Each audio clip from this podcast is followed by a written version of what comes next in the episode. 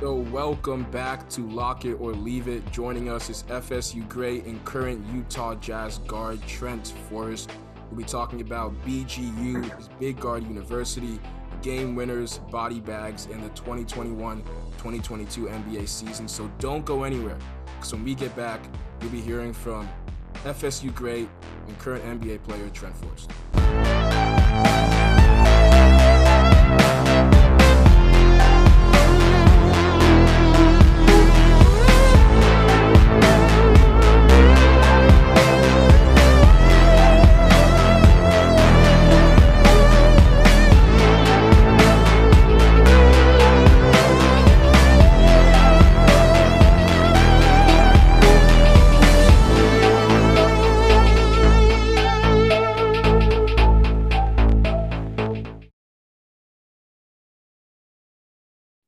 Right, so welcome back, and as always, I'm your host Jay, and joining me is my other host Cam. Cam, how you doing, man? Spring semester. What's up, Jay? Yeah, happy to be back. Was going a little stir crazy, locked in my house with my family. So, you know, just happy to be back in Tallahassee and uh, ready to get after it for this last semester. So, uh, let's get into this. Yeah, absolutely. And then we have AC. We saw that the whole AB thing happened to your team, but TB still got that long drive at the end of the game, get you the dub. How you feeling this week, man? Listen, I tweeted uh, right when the Jets went for that fourth down. I said, "No way they get this. They just gave us the game. Tom Brady's not going to lose us," and he didn't. He followed through.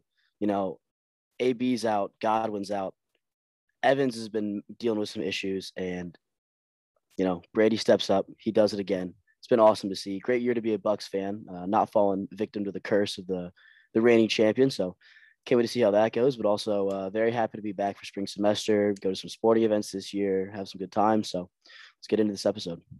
Yeah, absolutely. Then last but not least, we have FSU, former FSU guard, current Jazz player Trent Forrest. Man, thanks for hopping on and joining us today. Yeah, no, I appreciate you guys for sure. Yeah, absolutely. So we just hop right into this, man. And I want to start off by talking about one of my favorite memories from being a student was when my third eye was opened and I was introduced to sports gambling. I thought I knew a lot of basketball and I thought I knew more than the average couch analyst. So I started to put money where my mouth was. And first week, five team parlay, I made money. I'm on top of the world. So as any sane person would do, we doubled down. We went harder the next week. And for the non-cheese makers, the guys that don't bet out there, parlays are a roller coaster because once it gets down to the last two legs, the nerves start kicking in. Anything can happen. The last leg of my second parlay ever was FSU at Notre Dame in 2020. Shout out Chad, who went to battle with me. We were down nine and going into the second half against the unranked Fighting Irish and made a huge comeback, capped off by your game winning putback layup. So we made money that night. You guys won. Everybody was happy. How much of that game can you recall for us? And can you take us through your mindset during crunch time of that one? Yeah, nah, that game, it was crazy. Um, I mean, they came out and I mean, we were kind of lackadaisical the first half. Um, they were up, and it was crazy because I think that was the first time we had ever won in uh, Notre Dame. I think in the last like four or five years. Um, so we knew it was going to be tough, and kind of going into halftime, we were like just kind of keep doing what we were doing. And then coming out, we still kind of started off slow the second half, but then I think MJ, he went on like probably a 10-0 run by himself at one point, and he kind of cut it back close, like to within one or two, and then um, we got down to like the last minute, and somehow we got we got the ball for like the last shot. And when I got it, I started smiling at the guy in front of me. Um, you can like ask CY, anybody there tell you that um, I started smiling because I knew it was gonna win once we got the ball back. And then um, I was just able to get to the rack. I missed it, and luckily, kind of just was able to follow it back up and we won the game. So now that game was crazy. so whenever we have one of your teammates or former coaches on, and personally, if I'm being honest, my favorite moment that I've ever witnessed in the tuck was the time that you put Jordan Nwora in a body bag in the tuck. CY even went so far to say that you dunked on him so hard, you dunked him into the second round. We're gonna put together a montage of everybody's reactions for the post and post it on all of our social media. But you were the guy that actually did the crime. Give us a play-by-play of what led up to that dunk and what was going through your head. Yeah. Um. So that play, they ended up uh, pressing us, um, and uh, our press break. Not saying it, we got to the wrong positions, but somehow MJ got it in. Like he was the person that got the ball to begin with, um, and he was kind of like in front of me on the same side, and then he ended up going towards like the middle of the court, and I just stayed where I was because everybody was gonna shift kind of to that side of the court to kind of cut everything off. And I didn't even know he had seen me, which was the crazy thing because I kind of had stopped for a second just to kind of see what was to happen. And when he threw it, I kind of took off a little more so I could catch up. And the whole time, I didn't even see Nwora coming from the other side. So the whole time, I'm like, I'm probably just to lay it up or something. And then uh, once I got to probably about the free throw line is when I had finally saw him and I kind of seen how fast he was going. So at that point, it was like I either got to try to dunk it or get the foul. So um, I, I like that was what was crazy about it is because I didn't see him until like the last second, and then once I dunked it, I kind of took a second because I had to realize like what had just happened, and then that's when everybody just got lit after that. Yeah, you can always tell how good a play is based off the bench's reaction. And the bench mob was going crazy. We had Malik on, and Malik was talking about when he had a uh, poster dunk too. I think it was on JJ Traynor in Louisville. Also, at this point, Louisville, we're just your dad at this point, man. So Malik was going to the basket, and he said, "Once I got that one-two step, you know, once you get the one-two and you, and you you come up. He said, I knew it was over. Did you get feel that same thing? You hit that one two, and you were like, "There's no way you're gonna block this shot." Yeah, it wasn't even like that I knew he was gonna block it, but it was just like once I took my, my one two, like I mean, you just know it kind of once you gather your steps, you know if you can dunk it or not. So that's kind of was my mindset. And especially once I seen him at the last second, it was like I gotta try to punch it at least. And then if not, I mean, I probably would have got fouled or something. So it's like you got to try regardless. So one thing FSU is really known for in basketball is protecting our home court of the tuck. Now we talk a lot about the highs. But we also got to talk about the lows a little bit. So we hosted Duke with their freshman big three. They had Zion, RJ, and Cam Reddish. It was number one versus number 13 in the tuck. The place was rocking. It came down to the last shot. We were about ready to storm the court, but unfortunately, Cam Reddish mm-hmm. drained it. Place went totally quiet. But that game was nationally televised, and Duke was a talk of the league that year. Every national news network was talking about them and Zion and the rest of their guys, but we were a great team that year also. Yeah. Even though we lost, the world kind of saw that wow, this FSU team is legit. So can you take us through that matchup with their backcourt and how the game plan went? Yeah, um, nah, that that game was crazy too. Um, but going into it, I mean, we kind of obviously knew what the story was kind of going to be. Zion, Cam, um, and RJ. And for us, our main thing was honestly trying to stop Zion more than it was kind of RJ and Cam. Like we knew they were going to kind of get out and transition stuff like that, but the game plan was kind of focused around Zion.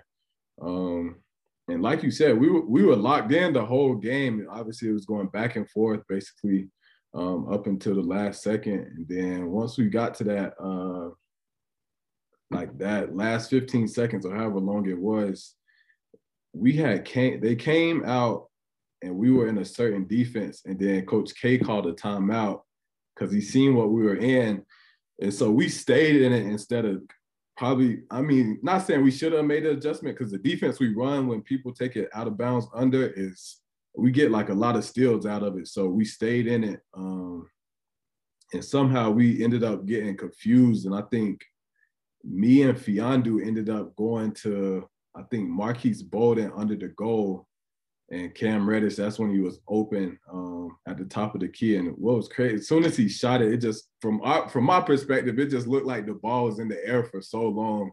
And it was just like, oh man, I hope this shit don't go in. And then obviously it went in. So um, nah, it was that felt like the longest from the time he shot it till it got to the rim, felt like the longest probably two or three seconds ever but nah, it was crazy how that ended up happening.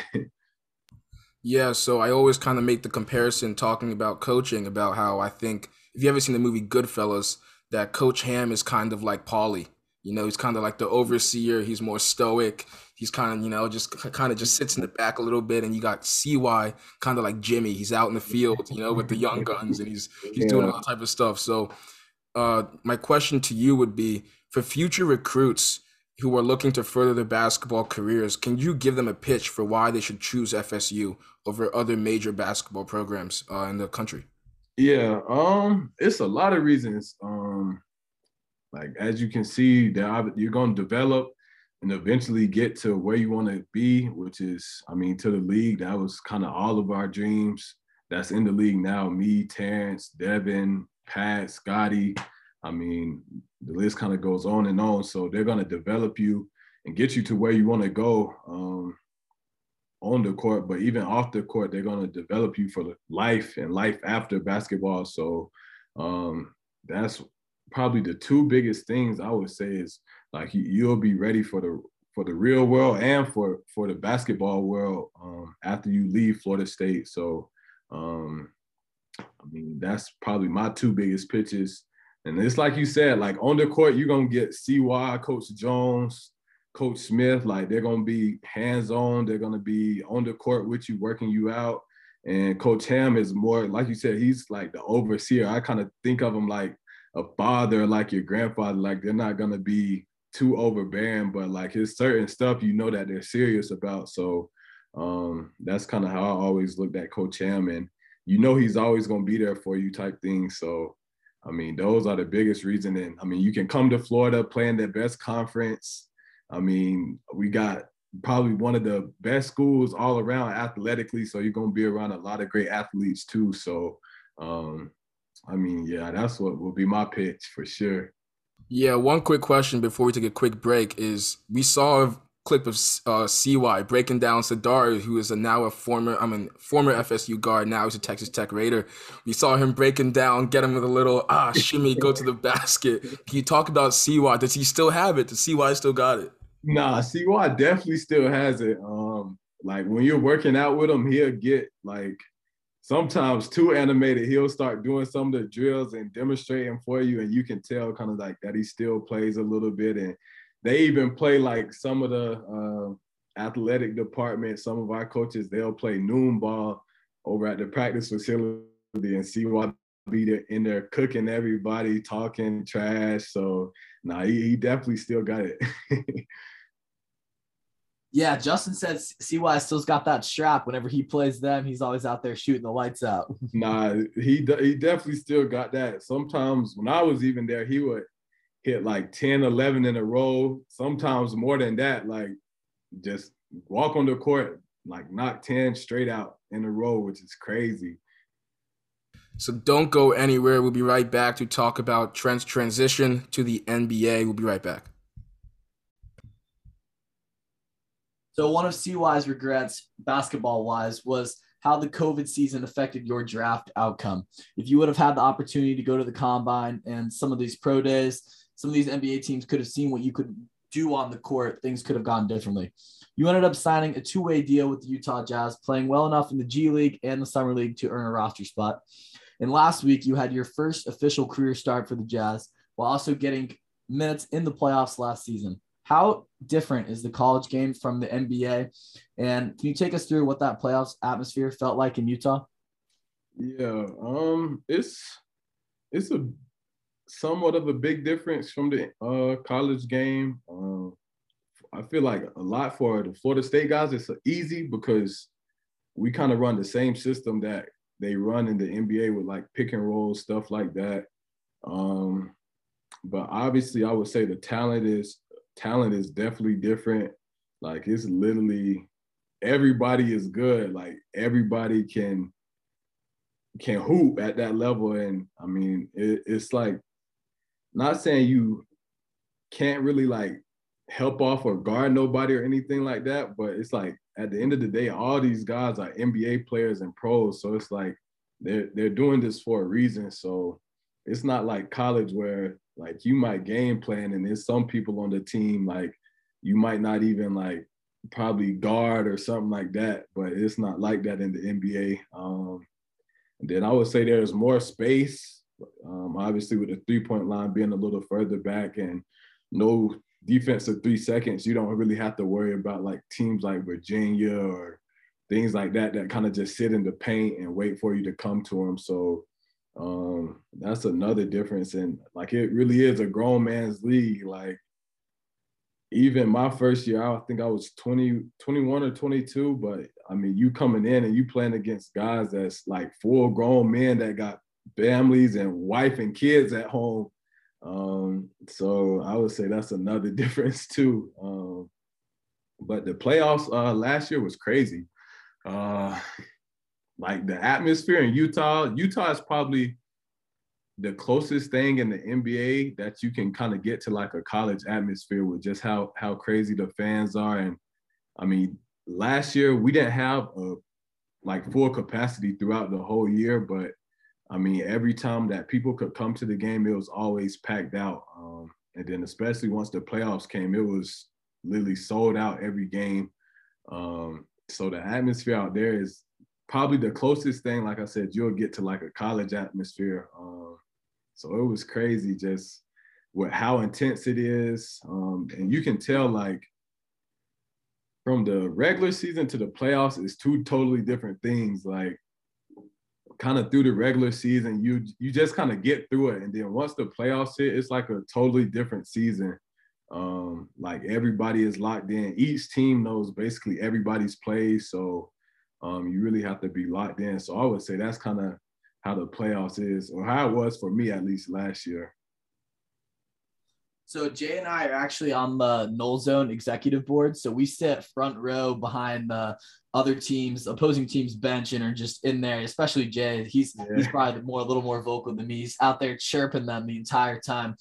But how does that? How does the Utah atmosphere compare to the, energy in the Tuck back in the 2019-2020 undefeated season?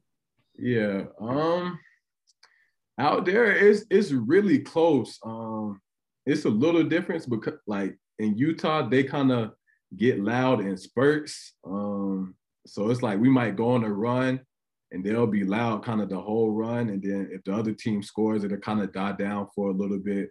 Whereas like there, when we were playing there, y'all were up the whole game. Like it didn't matter what was kind of going on. Like even the games like that, we might have been losing. Like y'all were still lit, still cheering. Um, so I would say that's probably the biggest difference. Um, compared to kind of how it was when I was there and then how it is now.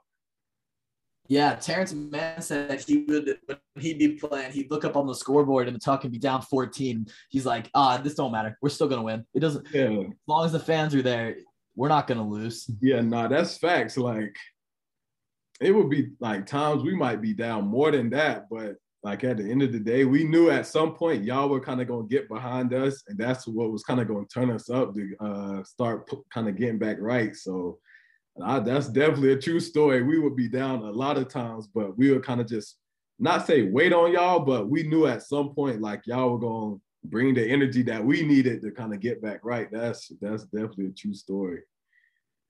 So talking a little bit more about the Jazz, you guys are currently first in points per game on offense true shooting percentage, and second in points differential.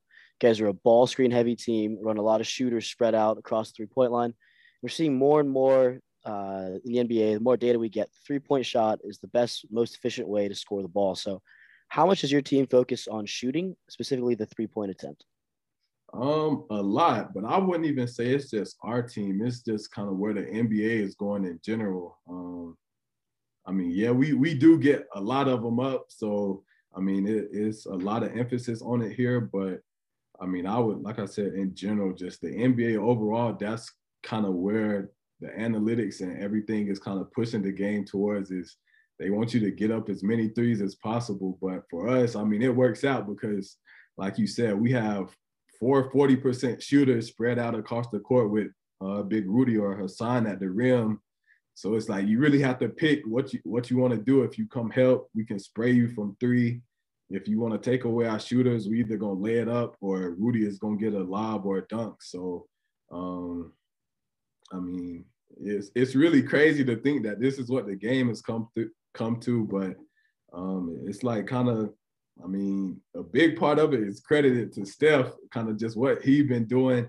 Um, so I mean, he's definitely like probably one of the most influential people in the game probably that it'll ever see. Um, so it's it's crazy to think like our team here, one of our things is like we want to try to get up at least 53s a game. Like our coaches tell us to shoot 53s. That's how much they want us to get them up. So no, it's crazy how how it's kind of changing to that. So Utah is currently sitting pretty comfortably the third seed in the West, which would mean you guys are going to host a playoff series this year if that holds. When I watch Jazz games, one thing that keeps coming to mind is just the word growth. Now, your roster is comprised a lot of individuals who weren't super well-known guys or big-time prospects might feel like they have a little bit of a chip on their shoulder. Someone like Joe Ingles or Bojan or Jordan Clarkson, maybe even Donovan Mitchell, who last night dropped the dude off. He had the man playing Twister. He said right hand red, left foot green. but how have vets like these helped your game and really shown you the way in the NBA? Nah, they helped me so much. Um, like last year, I learned a lot just from kind of just watching those guys. Like even though I wasn't playing as much, like just watching in practice and watching the games. I mean, I probably could name one thing that I learned from each player on our team last year. And like even over the summer, I was able to work out with Don and Royce. So I mean, I obviously got to see those guys, but like just from the different pace that they play with, how they see certain plays, how they react when teams do certain things to them. So it's just crazy to see. And it's it's kind of like I said earlier, it's a reason that these guys are pros. Like you might come in practice one day and say Joe or somebody is shooting and they might like it's honestly just looking like they're not even like trying, but they're shooting, making like 15 in a row before they miss one. And it's like, like this is their job. Like this is what they do. Like it's really routine. And like if, y'all came in there and watched, it'd be like he's not even like trying, but it just gets to that point where it's like it, it's just that easy kind of. So that's kind of what I would say is the biggest thing I learned is just kind of how they work. Um, like I said, just different things about the game too. So, yeah. with, sorry, real quick. With all due respect to Jordan Clarkson, I feel like when he was on the Lakers, he didn't have any. He didn't have the sleeves. He didn't have the stuff. I feel like when he went, went to the Jazz, he got the hundred thou VC got the sleeves on, got the got the braids going, and he's a bucket, man. I watch these these these workout videos that are on Twitter and on like overtime. Clarkson's a bucket. Can you talk about like maybe one on ones or something with JC? Because dude, whenever I see him play, he's just a walking bucket, man. Yeah, nah, JC is cold. He is cold. He's probably one of the best like one on one players I probably ever done seen. Um, and that's that's how he plays the game, and that's how we want him to play here. So it's perfect for him. Um, but I think for me, it's like I can tell you can tell kind of that he's if you watch the way he playing, kind of how he moves, that he was there when Kobe was there. Um, like a lot, if you watch like some of his footwork stuff, like the next time we play, if you watch him, like when he gets to the paint, with fakes and all type of stuff. If you watch his footwork, you can tell that he kind of like worked with Kobe, and it's crazy because he'll tell us stories. But I mean, I played him one on one, and we just played like the mid post areas, like four spots, and like I I held my own, but it's like sometimes there's nothing you can do because his footwork is so good. He got so many moves, so it's like you can't guard all the moves. You might guard one, but then he has he's gonna have a counter to that. So he he's cool. shifty. He has like a kind of like fake hezzy, half half yeah. hezzy step back, and then he goes into the three. I don't know, man. Cam. Yeah, I love using the Jazz in 2K. I cause lots of problems with Jay. Yeah. Not even Donovan Mitchell. Joe Ingles is a bucket. bucket. That guy is unbelievable. And he's caused lots of lots of headaches for Jay in that in that game. nah, we like our team is crazy. Like with the amount of guys we got, like it kind of remind me of Florida State, honestly. It's like at any point, anybody, it could be anybody's night on any game. Like, and that's how it kind of is here. Like, okay, Dom might not be hitting, but you got two men that's coming off the bench that were candidates for six man of the year. So that's two more people you got a game plan that can go off for probably 20 on any given night. You got Bojan who can go for 20 any given night. Mike Conley still probably to me one of the best point guards in the league can go for 20 any night. So it's like, well, you really have to like pick what you want to do with us because I mean we can hurt you in so many ways. Yes, last season was your rookie year. Uh, what kind of like rookie duties did they make you do with Elijah Hughes? Um, unfiltered had, a little bit. Yeah, give us some good stories. Yeah. Um, like the the most common one I had to do is if we had like a road trip I would have to um I would have to go to this cookie place and get like four boxes of cookies for the plane. Um, So that was kind of my main one. Elijah, he would have to get playing cards. Like he ended up going on Amazon and buying like a big old like a bundle pack of probably like 80 or 100 cards um, for the plane. So they play cards. So he would have to do that. And then like together when we get on the road, like we would literally have to go put our bags up and then carry everybody's like recovery bag and drop it off to their rooms one by one. Um, and that's that's really like all we had to do. Like it really wasn't nothing too crazy. Like sometimes probably the most crazy one I had is we got into somewhere at like probably like one or two in the morning. And then Rudy, he ended up calling me probably like 2:33 and was like, Can you bring me my recovery bag? I'm like, bro, I'm about to lay down, go to sleep. Then I had to go all the way downstairs, go to the training room, find his bag, take it to him. So um, yeah, it really wasn't nothing too crazy. Like we had COVID too, so it was like it was only so much we kind of like the rookies could do anyways. Yeah, it's like a rite of passage. I remember seeing a uh, video of CP. It was it was I think it was rookie year CP. He may have not even been in the league yet. It was him at a USA training camp with Bron, Melo, Gilbert Arenas, and they gave him all his bags. He got four duffel bags draped around, and Melo runs up, he throws on. He said, "Oh, he's a rookie. He got to get one too." So just a rite of passage. But talking about another rookie who's now a really good player in the NBA. Shout out to Terrence Mann who just recently had that go ahead game winner against the Nets in Brooklyn. And we asked him what his welcome to the NBA moment was. And he said it was guarding James Harden and Dame. But due to him being around PG and Kawhi so much, it didn't phase him that much, you know? So the player doesn't even have to be an all star caliber guy. I used to see an interview with Kyrie who said uh, Jose Calderon was his kryptonite back in the day. So we'll turn the question to you. Was there a moment early on where someone just busted your ass and you were like, damn, I'm really in the league now? Nah, it, it kind of happened this year and last year. Um, last year it was I was guarding CJ McCollum, and he had me. I was all over the place. um, he he's kind of like JC two, where he kind of he's real shifty and he has a lot of moves. So um, it was bad. Like he hit me with a pump fake. I jumped out of the play, all type of stuff. So it was it was crazy. and then a couple games ago, we played the Timberwolves, and I hate to tell this story, but Patrick Beverley, he scored like three straight on me, and I'm like, bro, how can I stop this man? And it was like first he got a catch and shoot three, and like I was helping off because I'm like, ah, like I'll be able to contest it. He hit it. Next play, come down, go to the paint. He hit like a little rondo, and I'm like, bro, come on. And then he goes to the paint again and like shoot a little floater over me and Rudy. And I'm just like, bro, this it must just be his night tonight. But nah, it was I kind of had two so far. yeah, I feel like CJ and um and JC, I feel like those two players are really good at three dribbles or less. Because yeah. it's all head fakes, it's footwork, you know, stuff like that. And yeah. then going off what you said about Patrick Beverley, man, have you been trash talked to that much in the league? Cause I know Pat Bev's a trash talker. So is he scoring these on you, then running down, saying like saying something over his under his breath, or is he just outrightly saying like what's he, what's he talking about? Nah, surprisingly, when he did score, he didn't say nothing, which was kind of crazy. Like I didn't expect it. Like he didn't say too much. But um, nah, he's one guy. He's talking the whole game. Like he don't care who it is. Like it don't matter. Like he's talking to he even like he I seen him literally talk to our coach, like talking trash to him. Uh, this was last year when he was with the Clippers, and um I can't remember what happened.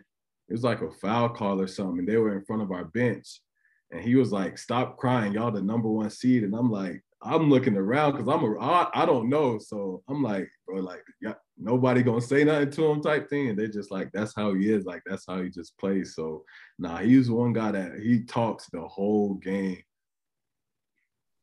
Yes. So a lot of our listeners know that I'm a big Chicago Bulls fan. And it seemed only as FSU fans knew what they were getting when they took Patrick Williams in the draft, because a lot of people, a lot of analysts actually thought that was a reach. And we're seeing the Bulls are currently the number one seed in the East, being led by the king of the fourth, DeMar DeRozan, without a big piece in Patrick Williams. So, CY, when he came on our podcast, he liked to say how at FSU, you can't have a big ego. You, we rely on a couple of good players who all do their job. We go 10 deep, we press the whole time, and we switch everything. You can't be a hero. You can't have a big ego because individual stats will suffer. So Pat didn't have gouty numbers in college, but how much potential did you see with him while he was at FSU?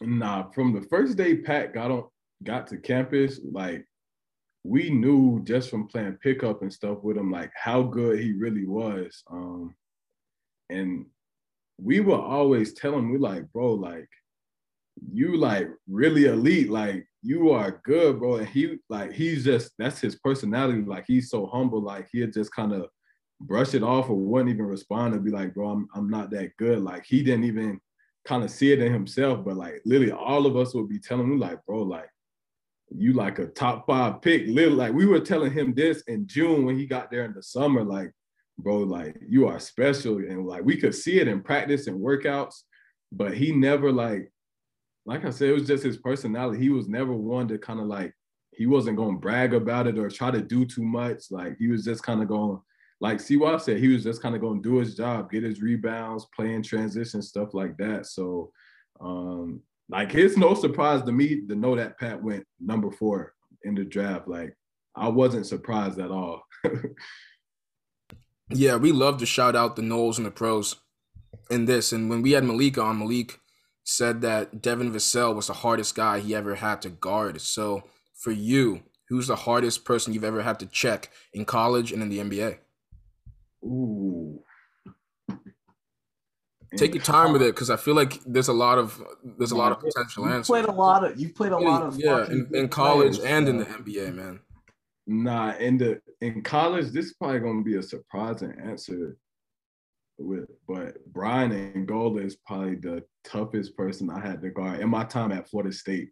Especially like in pickup, Brian was a totally different person than how he played like when we played like as a team. But like in pickup and stuff, Brian could he could almost probably score all 10 or 12 by himself. And it would like it would be tough shots. Like he would be hitting faders in the corner, like all type of crazy stuff. So I would say at Florida State, it would definitely probably be him. Um in the NBA, toughest player I probably had to guard. Oof. JC is JC is definitely up there. CJ McCollum. Uh,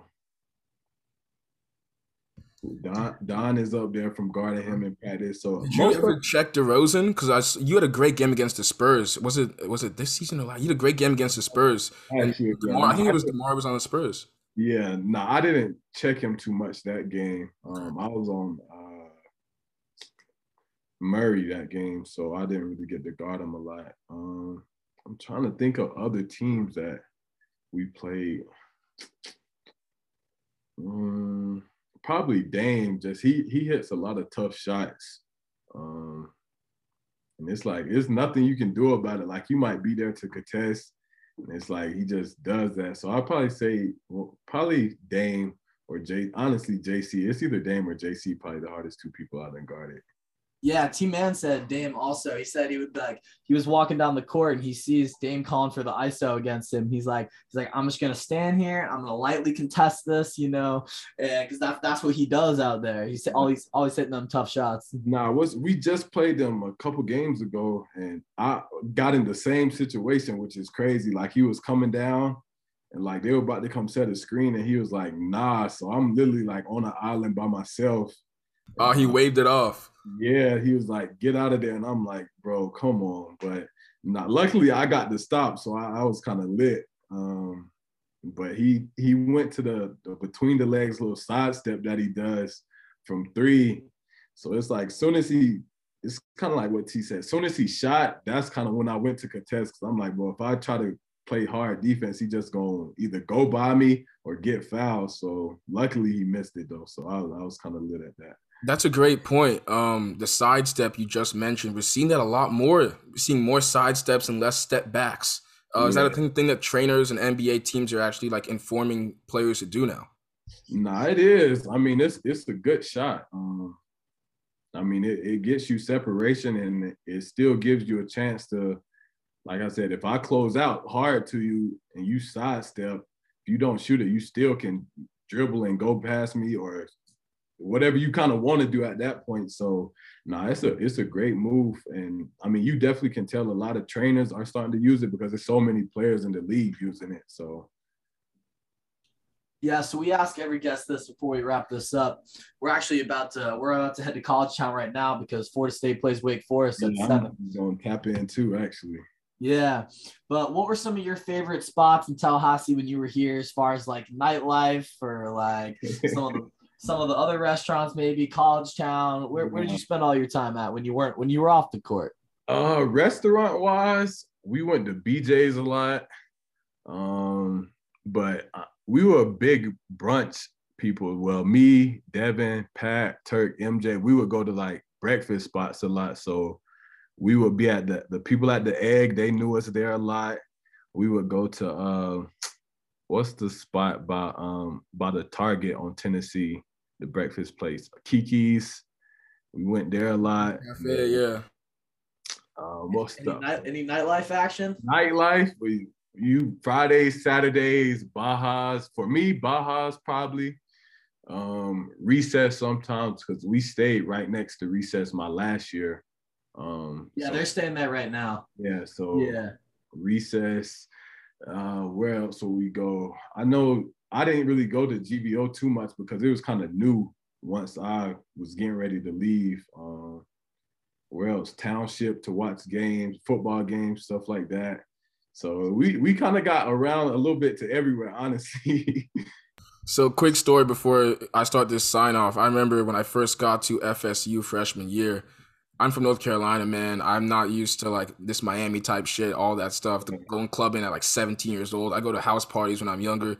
Then I go to FSU. I go into Bajas. I got khaki pants on. I got a polo. I, you know, I'm just, I'm not in the right place. I see a girl upside down and hanging from the top of the pole only with her thighs. She slide all the way down and stop six inches before her head hits the ground. She, she didn't use her hands at all. And I was like, I just know I made the right decision, man. So that will wrap up the interview for today. Let's start these sign offs. Cam, thank you so much for hopping on with us today. Yeah, another great interview. Thank you again, Trent. So keep interacting with us on social media, guys. Especially, we're, we're dropping all of our picks on TikTok, and we're gonna start expanding them over our other social medias. Also, our main sponsorship PrizePicks right now, Utah Jazz play tomorrow against the Denver Nuggets. So if you want to get some of your player prop entries in for that, make sure to use our code LEAVE as you make your account, and they'll match your initial deposit up to $100. So Donovan Mitchell over points, maybe. We'll see. I'm locking it in, so keep an eye out for the rest of our picks. Yeah, absolutely. And then going to our other host, Aaron. Aaron, thanks for coming on today. Trent, thank you so much for coming on with us. I uh, really appreciate it. Great interview, a lot of fresh content. Really excited to get this out. Follow us on Instagram and TikTok if you're listening, and Twitter as well at Lock It or Leave on Twitter and Instagram, and at underscore Lock It or Leave underscore on TikTok. Also, check out our website. I just published two articles up there my Cole Anthony analysis piece, and then another one about why the NBA is shifting so heavily toward three pointers in the past few years. Should have another one up. Uh, secret topic. I think you guys will like it though. It'll come out soon. So be on the lookout for that at lockitOrleaveIt.org. Yeah, also big things coming. We finally got the shirts to say new blood on the back. It has the basketball with the spear going through it, lock it or leave it on the front. It's dope.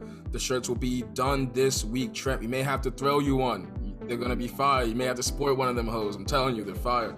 We're gonna give them to some of the basketball team. Uh, just when you guys get it, you'll know why we made them because they're that nice. Just keep fucking with what we're doing, man. Show some support. Rate us, follow us, subscribe to us. It takes you guys 10 seconds and it helps us out so much. But without further ado, like Cam said, FSU plays in 20 minutes. We're boozing. I've been boozing this whole time. So we're gonna go to Kush's. Sir. We're gonna have some fun. Let's get it. FSU is plus one and a half. Get your money in. Let's get some money. We'll see y'all later. Peace.